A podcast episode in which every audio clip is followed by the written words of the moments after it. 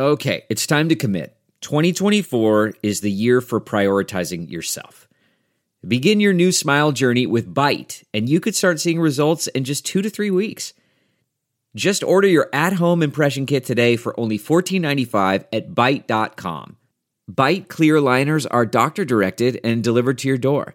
Treatment costs thousands less than braces, plus, they offer financing options, accept eligible insurance, and you could pay with your HSA, FSA.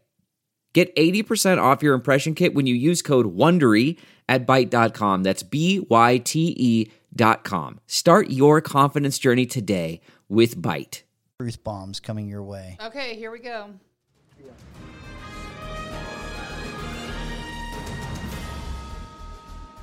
It is September 25th. I'm Heidi Hatch for this week's Take Two. We have with us, I was going to call you Greg Louganis. Where did that come from? My Greg gosh, I, I don't. Have you ever I, worn a Speedo? I- No, and I don't dive off diving boards and hit my head on diving boards. Oh, you I- got to be so Greg careful. Louganis. And Jim Dabakis is actually joining us um, through Can our phone hear? line. And your the weird thing is, is we had Jim there, and I've got a potential spam call coming through at the same time. This is not working. But we're nimble. This is in real time. See, we wanted Jim to join Potential us. spam, are you there? I just hung up on Jim him. Dabakis is joining us remotely. What that means, ladies and gentlemen, is we have a mute button that I'm looking for on Oh, the we control may have panel. to start this again. It hung up on him. Uh, that's okay. I, I find nothing wrong with that. We don't even have to. We don't. Are you there? Yep, as soon as we got ready to go, of course, boom, it dropped. I Despite got our best attempts, call. Jim, we tried. Heidi's phone rang and it disconnected you, and I thought that was just maybe divine intervention, but apparently You're meant to be. you're with back. Us. Probably true. I know they were probably going to call and tell us that if we didn't call back real quick, that we were going to be in jail because we didn't pay back our student loan debtor. I think I'm mixing some of those calls we get together, but. Thank you, everyone, for hanging out again today. I want to start with uh, Ruth Bader Ginsburg because she passed, I think, about an hour, at least when we found out about it after our podcast recorded last week. It's all everyone's Yes. been talking about for a week. She's lying in state today at the U.S. Capitol, the first woman ever, which I'm stepping back and thinking, how old is this country and how is this the first time? But Yeah, really. making history even in her death. Uh, Jim, you're on the phone, so we're going to give you first dibs on this. Uh, your thoughts on the death of Ruth Bader Ginsburg?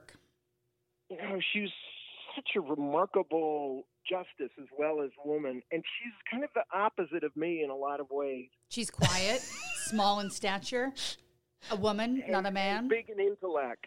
Oh. Um, but when she first uh, was approached to be the woman that would take all the women's rights cases to the Supreme Court, there was a there was a big argument, and the majority, frankly, said, "Look, we've been waiting long enough. It's time. We have had it.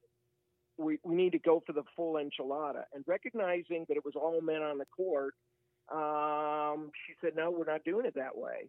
And she almost got fired. And her first case out of six that she took was by a military uh, woman who had earned her retirement, but since she was married, um, the the federal government said, "Well, there's no reason to pay her. She That's has somebody insane. to support her." She won that case, and then incrementally she moved along until um, six or seven. She won every one of them. Uh, cases came along that that at least on the books in a lot of places brought relative parity to women. So that incremental step, I mean, she's just a very wise woman that really changed history. By the way, there have been 30 people who have lied in state uh, in the Capitol, and she's the first woman. So I was surprised by that statistic. Uh, Yeah. now it ought to be that was 1853. Henry Clay was the first person in there. So if we wait another 153 years, what is that? About uh, 2,200 or so. I'm hoping that doesn't happen. Yeah. So anyhow, hopefully that happens Yeah, we're- not a hundred and some odd years from now. What did you think when she passed? Were you thinking like Republicans are thinking like wah ha ha? Well, or no, were you well, thinking no, oh I, I'll, I'll, I'll be completely honest. When I heard this, it was a little surreal because, um, I, and I probably looked at it, I, I probably should have reflected on uh, her time on the court and then done those things. But I thought, can 2020 get more bizarre? Can it get more? Could the stakes continue to rise? Uh, we had a vacancy in the court in 16 when Justice Yeah. Scalia passed away uh, towards the end of that last year of Obama's administration. And then this is happening now. Uh, I feel that this country is on edge on so many levels, and this this would contribute to that environment and maybe maybe magnify it. So I did think about that Yeah. immediately. Going, are you kidding me? Here we are. I will tell you though that it's you cannot beyond that initial reaction. The the story that I love the most about Justice Ginsburg is her, her the relationship that she had with Justice Scalia, and where he was one of the most conservative stalwarts on the on the court, and she was uh, as appointed by Clinton, uh, maybe cut from a different political cloth. Their friendship and how they could uh, tease one another. And I remember reading stories where she mentioned she had done something, and he quipped, "Oh, that's the smartest thing I think you've ever done," or something, and they all laughed. But I love the I love the collegiality. I love that people that come from maybe different Yeah. uh, perspectives can be close uh, in friendship. And I, I always loved that about Ronald Reagan and Tip O'Neill. You'd hear stories about their personal relationship, and, and where we don't have much of that or any of that in politics today. That is the part of, about Ruth Bader Ginsburg. You'd have to be a character to get along well with Scalia to start with, and to be coming from different perspectives, and probably being on the dissent or majority, and being on different sides of rulings as often as I would imagine they were. Uh, I thought that spoke well of, of her and of that kind of friendship, and it was a good example. Good example f- that I think I wish we saw more of in politics. It reminds me of you and Jim because you're both you're right wing, he's left wing. But Don't you- tell anyone. It's gonna destroy our I street know, cred. You belong to the same bird. Yeah. See, re, the wings. I absolutely connected. reject this notion. I don't know. This It's is not true. nice what you're saying. I like that you guys are friends. And the funny thing is, I guess it's not funny, but I think social media has put us in that echo chamber where it's just anger and hate and this side and that side. But when you come down to just humans and you take them on the Supreme Court or you take you and Jim in the same room or who, people you meet on the street, you're not looking for a red or a blue sticker. You're Yeah. people who Yep. are living lives in the same realm. And I just wish we could look at each other more like that. But all of the warm snugglies are going to have to go away because uh, we are we do have a fight on our hands. Donald Trump, President Trump, will make his nomination uh, likely on Saturday. It sounds like uh, for the next uh, Supreme Court justice. Uh, the Senate said they're going ahead, and Mitt Romney, who I think Democrats were really hoping, praying for, even though they don't hope and pray, right, Jim? They're hoping and praying uh, in this case. I only kid. It's because every time you write a tweet and you're like, "Oh, prayers to them," and they're like, "Prayers do nothing." yeah, do I not shouldn't say. overgeneralize, but uh, Oh, uh, I, I'm just talking about Herbert's full policy, total policy, absolute policy, prayers. Three times he's called for state of prayers. Zero times has he called for mass.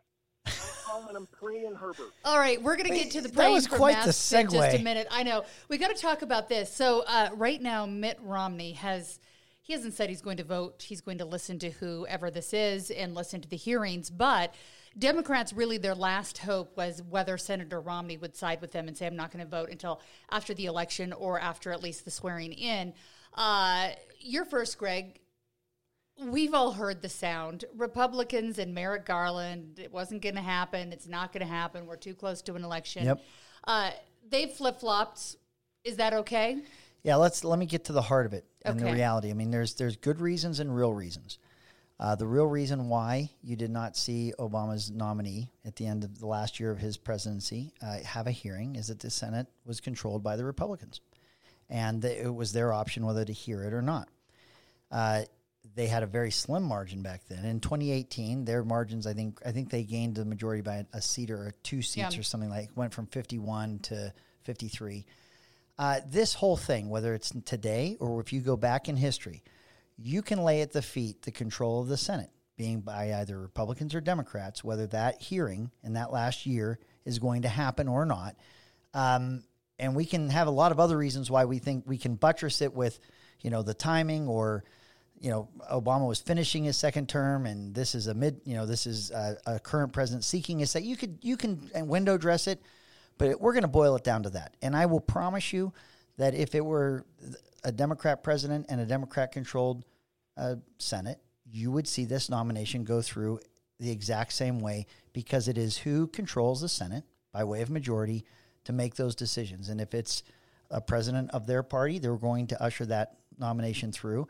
Even the timeline, I think Justice Ginsburg, when President Clinton nominated her. It was 33 or 34 days. And I think she got one no vote, and there's no way those Republican senators concurred with her jurisprudence or her, her I think leanings. it was 43 days it took. Yeah. Yes, it, it, but it is it. There's been ones I've I've seen the range of time. We're not in a time crunch. We have precedent all the way through on both sides of the aisle on this. It's just I can see why Democrats wouldn't want uh, the President Trump to make a nomination right now, and I can see exactly why uh, President Trump would. And it's it's that simple. And it Yeah. would be the same if there was a Democrat in office and a Democrat controlling the Senate. It would be the exact same process. So let's say that you were the Democrat in the Senate, Jim Dabakis, and you had, um, let's say, Joe Biden, since he's running for president right now as your president. Would you be doing the same thing? Is it gamesmanship on both sides, or are Democrats more true to the faith and the words of the Constitution, which actually I don't think it says you have to wait, but would you wait because you felt like it was the right thing to do? look, let's get away from all the platitudes about virtue in the U.S. Senate and talk brass tacks. Let's do it. Where I fault the Republicans is in the sheer, absolute, total McConnell hypocrisy. If he would have stood up with that turtle face of his and Okay, said, let's not be rude about the face that God gives people. let's go with the think God facts. Unless it's yours, Jim. A result of a surgical mistake. Um, Oh, my gosh. it- however it's going, the point is, yeah, Greg is absolutely right. They, these Thank you, don't Jim. play around. No. The power is there, but to have them whine and say the reason we're doing this is because it's the final year and blah blah blah, and Lindsey Graham say. Mark my words, if this ever happened, I would go the same way. It's the sheer hypocrisy.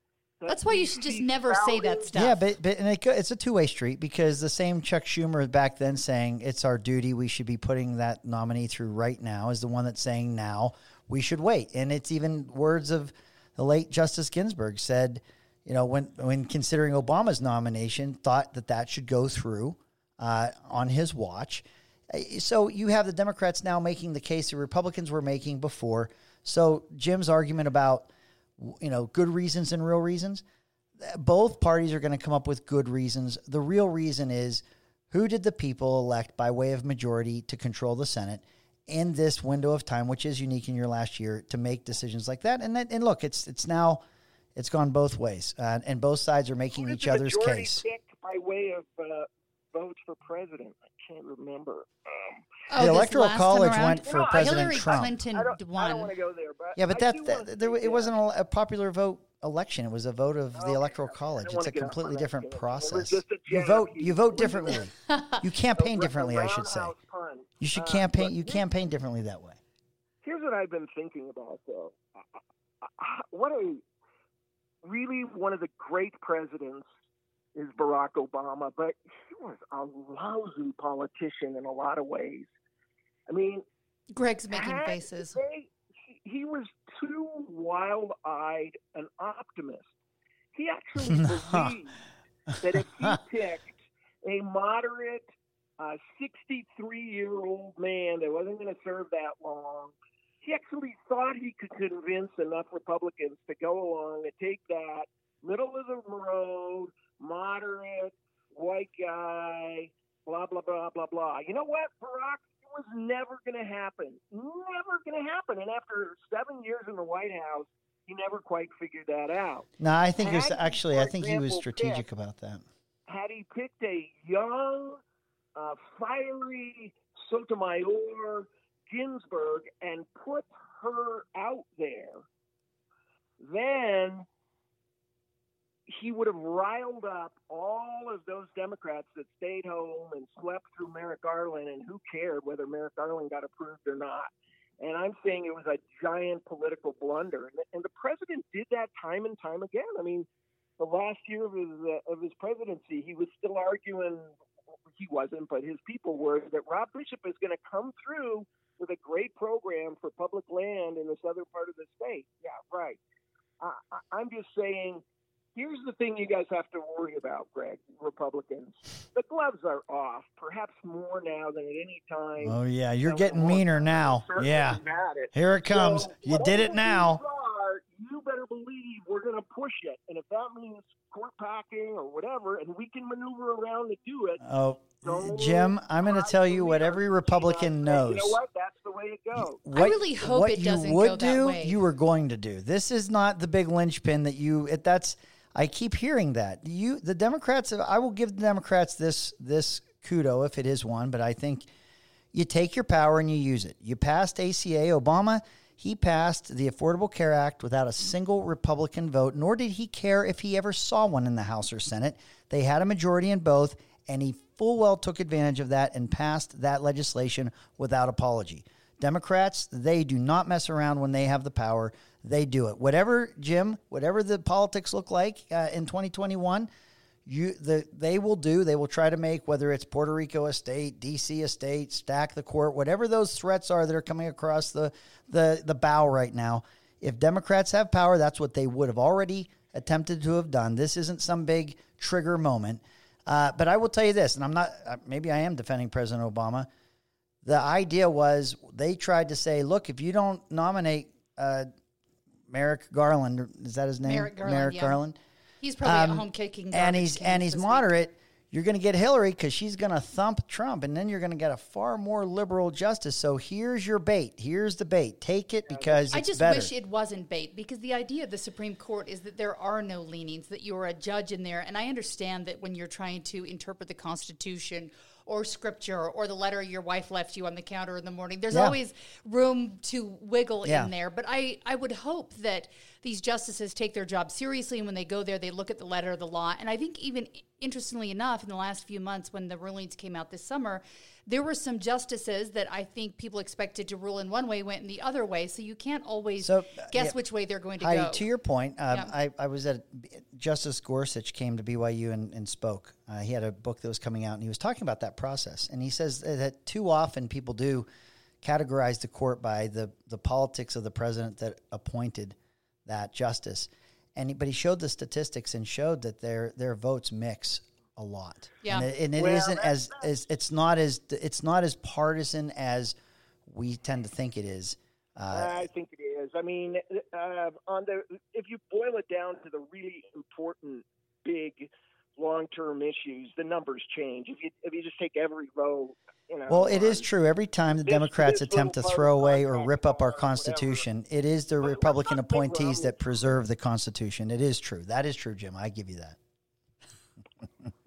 It's not so as much fun, when with he's that- on the Jim's phone. on the phone. You guys don't fight He's back not as arm much. length. He's, there's no arm length here. He can't smack me. He can't All right, try. It's I know. great. We'll I see how it. this goes. I'll be interested to see. It does look like both women who are probably the front runners are both um, Catholic uh, women and moms. I've heard uh, the line of questioning for one. I just hope that religion doesn't become the litmus test because You're going to get Well, disappointed. that creeps me Democrats are oh, out. Democrats don't hate Catholics. Did you know that? Not since John F. Kennedy as a Isn't Democrat liked Biden the a Ca- Catholic? Yeah, not not not So am I. politically. Yours Catholic too. Yeah, but you guys are going to go after Catholic faith. You're going to say that makes We're them too going radical. After Catholics. We're going after people that put their faith and their religious dogma ahead of the law. That's what. That's Yeah. what we're going. John. F. Kennedy went under the- Supreme Court suffered the same attacks. based- uh, we don't. I think no American wants Supreme Court cases decided by somebody else's preachers. That's wrong. It's never been right in America, and it's a perfectly valid question to ask somebody: Does your faith overwhelm your ability to make a substantial and correct legal argument? I would think a judge that is at the point in their career where they're being considered as a Supreme Court justice that they've proven that Well, hopefully that isn't when when, an when John. F. Kennedy ran, they said, "Is the Pope going to run the United States from Rome?" And and and John F. Kennedy answered the question. He said he wouldn't. Uh, He is he, he would be he would make those decisions, and I think you will get the same response from a justice uh, we don't know in terms of their Barrett. faith. She's been a minor court uh, or a, uh, a federal court judge for three short years. She's 43 years old. We don't know what her uh, what her her beliefs are, and and it's a perfectly valid question to ask somebody that.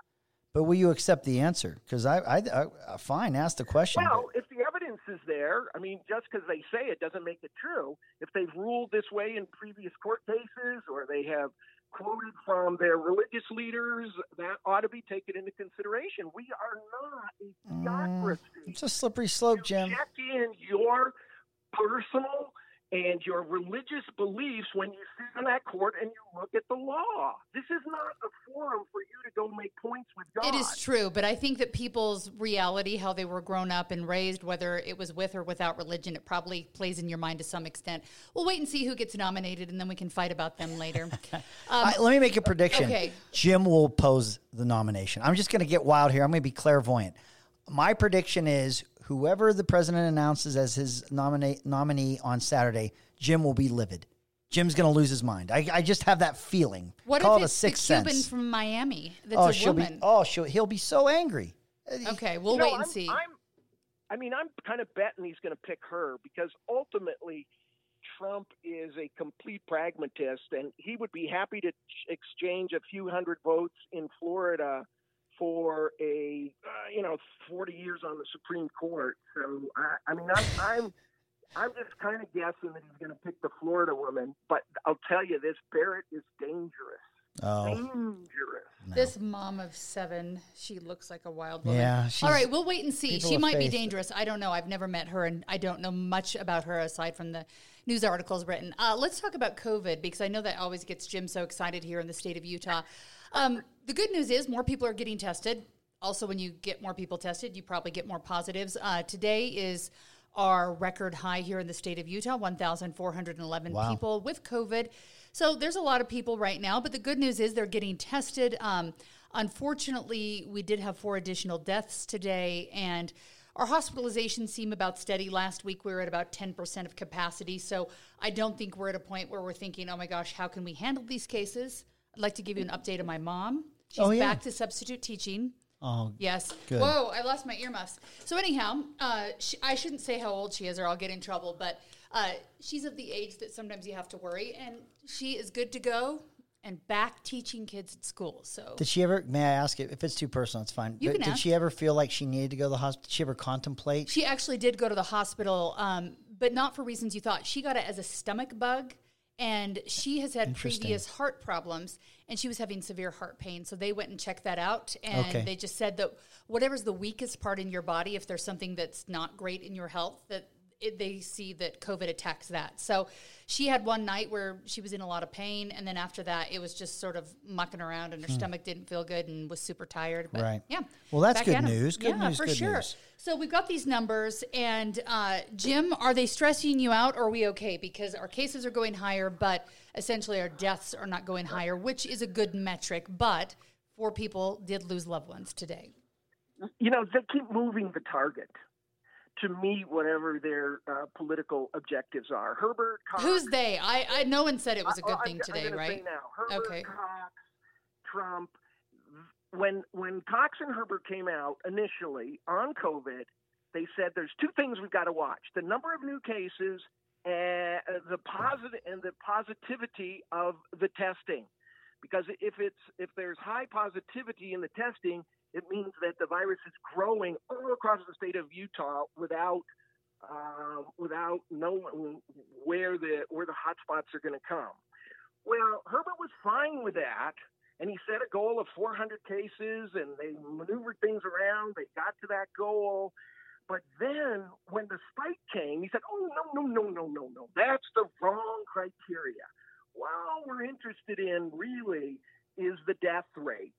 And so, as long as that stays under 1%, we're going to be perfectly fine. Well, there's several problems with that, uh, of course. One is we don't know the long term effects of COVID. A lot of the young football players that were, um, that were sick, there is a whole syndrome of what happens after you've recovered from COVID with bad hearts. It attacks the organs. We can't blithely say, oh, everybody just go get it. It'll be wonderful. We'll come up with a herd thing. One other thing I'll point out before Greg comes up with a bunch of numbers, Okay, good. and that is we lost two, uh, uh, 200,000 uh, Americans so far to the disease. We have uh, 330 million people. So if you give it to the 60 to 70 percent of the people that would need to be covered to get to herd, we've only had we only had less than 10 percent of the population that has actually got the disease. My point is, let it spread wild, let it go. You're going to end up with 10 times the amount of deaths that we have right now. It's 100,000. I said 200. Uh, so we're talking at millions of people across the state that the governor, to make sure Cox gets elected, I guess. I mean, I can't understand why he would be only one of three states that don't have a mask mandate. Um, I, I am just saying this is a policy of political expediency to the detriment of thousands, okay. hundreds of thousands of people in the state of Utah and around the country. Before it's we despicable. let Greg have his turn, something that I thought was interesting, I wish I would have brought the numbers in with me, but the CDC keeps uh, a metric of basically there's a certain amount of people that are born every day and or die every day in the United States of America. And at the peak, over probably late spring, early summer, the death rate in the U.S. I mean, it's we went with COVID a teeny bit above that, but it looks to me when I was looking at those death rates that now with even all the deaths from COVID, that no more people are dying in our country than should be expected because people die of a myriad of different reasons of bugs and accidents and heart attacks and whatnot. So, I mean, there's reason to be concerned, but I think there's also reason to step back and say, you know, are we really, really focusing on this one thing that we're counting the numbers every day and we don't realize that there's this many people dying in our country every day too? It was an interesting yeah. number. Yeah, and, and, that's and week. I think one of the biggest challenges with the co- with COVID uh, and how we as Americans get our head around what reasonable precautions and safe precautions we, sh- we should take is I think we are lacking data or what to compare it uh, against other things that we face in, in terms of risk, uh, viruses, uh, you know, cancer, everything else. Let me share some statistics uh, from the CDC that you don't hear a lot. Okay. Okay, zero to nine. So babies to 19 year olds, the survival rate, according to the CDC, 99.997%. 20 year olds to 49 year olds, 99.98%. This is survival rate of COVID. 50 to 69 year olds. Now you're getting into the, the, you know, you're getting older. This is where you're seeing the numbers of those hospitalizations starting to grow. 95.5% survi- survival rate and 70 years plus. So 70 years of age and upward, it is a 94.6% survival rate. With that kind of survival rate, we're talking about a virus that when we focus only on the infection rate, we have we are limiting this economy and closing businesses or or interrupting commerce. We are closing down or limiting access to our hospitals. Uh, the hospitals are not open as they usually are because they're worried about the overrun of COVID cases Yeah. that might come. And you have a, you have your schools that tragically these kids uh, that need that have parents that aren't there isn't a stay at home parent home all day that there are kids that need to go to school. We have closed these schools because of this infection rate at the expense of every other variable that we are facing. And I do not believe that makes for a safe public health uh, plan.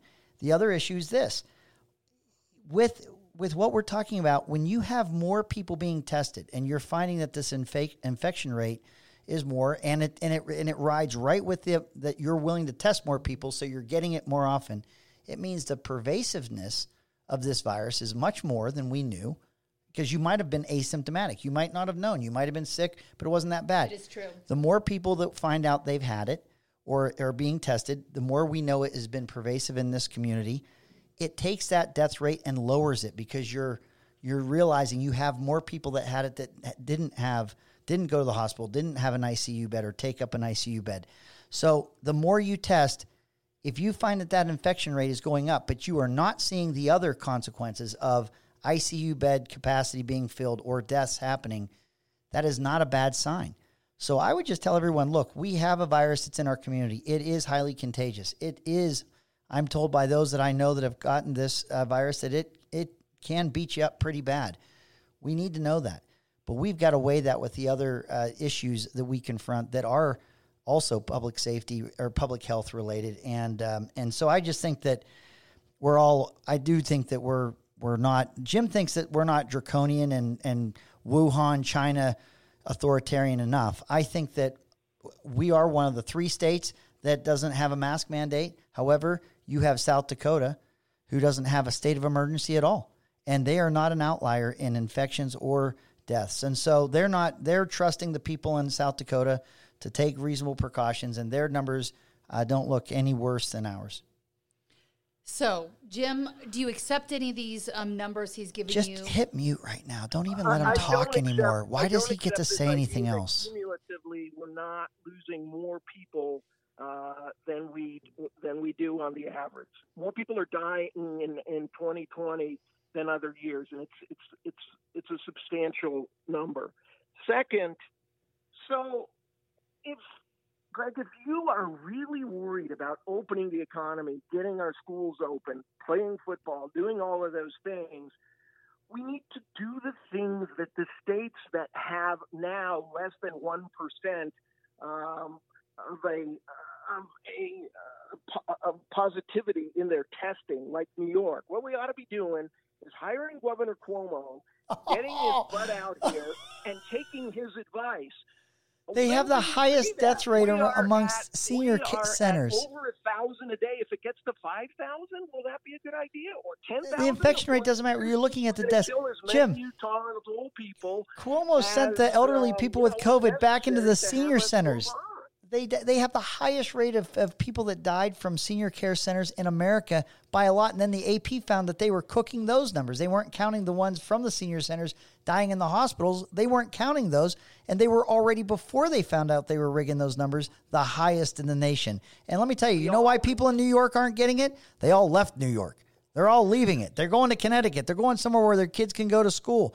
They've left that state. That state is a New York City is a wasteland. It's empty. It's empty, huh? I'm gonna have my But let's daughter talk on as a guest host let's next about week. South Korea. Okay, hang on. We'll talk about South Korea in a second, but we all throw out these statistics and numbers. But my daughter's taking an interesting class in college right now, talking about the media and statistics and the numbers um, that end up on TV and who's sending them and Yeah. who's reading them and why we use them. But statistics are numbers that sometimes tell the truth, sometimes don't tell the truth, and I think that's one thing that we have to Lies, remember here. damn lies, and Especially with statistics. Politicians. I know, especially with politicians. So South Korea, they had somebody South shot and killed by Kim Jong Un. Yeah, Jim. Oh, I know. What a terrible. Is that what you were going to tell us about, or what are you how going to? was going. Uh, South Korea, of course, had a terrible early infection. They got it under control, and they have maybe the free, certainly the free world's best surveillance program. So um, it, it was interesting at a Starbucks there, surveillance as far as the disease is concerned. Oh, I So thought. you- a, a Starbucks there, 27 people, they traced an outbreak to one Starbucks over one short afternoon. 27 customers who went in there, took off their masks and had coffee or had something to eat, got the virus. Not one of the 11 people who were working there who got ma- who had masks on got the virus. I mean, we can really stop this thing if Herbert would stop kissing the butt of all those people in Utah County and Washington County and other places and say, you know what? Believe it or not, we're going to trouble you with this great trouble of putting a mask on for two whole months. Complain and bitch about it all you want. We're Oh, going to try this. And if at the end of two months uh, it's not working, we'll think about it. But what do we lose for goodness sakes? I'll tell you what you do. It, look, if it's a safe precaution, we'll take it. Businesses have been smart. They, if they don't want their customers to come in without a mask, they ask them to wear a mask. People need to respect those businesses that ask uh, that you have a mask when you enter. Uh, we can do this without losing liberty. I mean, it, you know, we're in a state of emergency. That means that there's no checks and balances currently with a legislative branch and an executive branch. Wall Street Journal uh, editorial said it best. You know, this whole checks and balances and freedom, it's just not meant for the most convenient of times. It's actually supposed to be intact throughout uh, our experience here uh, in the United States. And so, look, we need to be sensitive of those things. But, Jim, it is hard for the American people to watch an image of Nancy Pelosi in an unguarded moment, not wearing a mask, walking around a salon, and at the same time understand that she's telling every American you should have a mask on in any building you're inside of. You should we should have a national mask mandate. When you see those leaders who do not adhere to the very mandates and commands that they are telling America they should be abiding uh, by, it doesn't feel like it's genuine. It feels like it, it does. It offends people's sense Okay, of right and wrong. Utah. You decide will you make the sacrifice and force everybody mandatorily when they're out in public? Like, for example, we have diseases all the time where we require people, we say to them, if you leave your house, you will be taken uh, and put in locked up with that. Um, that's what happens. Wait, you're going to lock up who? Health system. That's to protect everybody. That's the way we play, and we did that in Utah in 1918 and 1919. Nobody said, "Well, what about the Constitution?" You know what? Let's get the cases back down to four or five hundred, and then tell me all of your Sin- you know, constitutional. sincerely, Jim, if I- if- reasons why yeah. it's wrong for our governor, unlike 47 other ones, to say, "Come on, it's a small sacrifice. Everybody has to wear a mask when they leave their house to go to work." There's a We cynicism with this virus. up, but Honest, I, I get think if people that are so Yeah. wacky political, uh, wearing a mask has suddenly become some kind of a political blah blah blah. We Yeah. need some guts. I think it's more than that, too, and if you- legislatively and in the governor's office, we haven't had it, and that's why we're soaring, and that's why I predict this is just the beginning. But if When you have a mask mandate, Jim, would it really work? Because look at all these parents at schools who are just feeling bad for their kids because they're missing out on homecoming and they're renting their own venue and letting have kids have parties. Kids are wearing their masks at school; they have to. But when they go home, it's like Las Vegas. What happens there stays there until it doesn't. So I don't know how much a mask mandate would change some of those things because if kids or families make their own personal choices in a free country, Jim, I don't know. Yeah, and, and Jim, I'll tell you honestly, I eh, if if what you are saying, everybody just go inside. Everybody wear a mask at, at every moment, even when you're in your car alone. Where everybody wear a mask. If I thought that a, a virus that we have no immunity against and we have no virus or, or treatments for, if when you were done doing that and you tried to resume your life, it, it would work, then maybe you would have a case. But I'm telling you that you have to do what the president's doing. The president has Operation Warp Speed, where he's trying to get vaccines online for for people to to be able to use to try and protect themselves from it. We have treatments that are getting better and better with antibodies of those from blood of those that have gotten through COVID that are, are that are showing uh, good signs. I'm wa- reading reports from doctors in New York City saying that the the, the virus now is not as severe. It's not hitting people as hard is less, it- yes. than it was before. There's a lot more we're learning. I'm telling you that the way we're going to battle this is not to just command everybody to go inside and wear masks. It, it sounds simple, but it is. I don't think it would work, and it, and it comes with uh, violating people's you know rights and saying we're going to do it like China does it. I'm telling you that the way we're going to get through this is the way the president's pursuing it, and that is through medicine and through treatments. And really, he lets every state decide how they're going to manage their own state. I promise you, if President Trump came up with a national plan, every Democrat in the world would be outraged by that national plan. All right, last 20 seconds is yours. Jim Dabakis, take it away. the president's plan has been a complete disaster. There is no reason to believe that uh, this virus immunity and the vaccine is going to be here anywhere in the next year. And if it does come, there's a very good chance that it'll be it, it'll be terrific if it's 75 or 80 percent effective. You Well, since the flu shot's only around. 20 to 40 You, percent you've effective, got probably to not. get rid of this virus, and that starts with masking. It's pathetic that the state of Utah can't uh, get where 47 other states and make these preposterous arguments. Mask Up Utah. Jim Dabakis on the phone with us. Greg Hughes in the house. It's been a good one. We'll be back in the hizzy next Friday.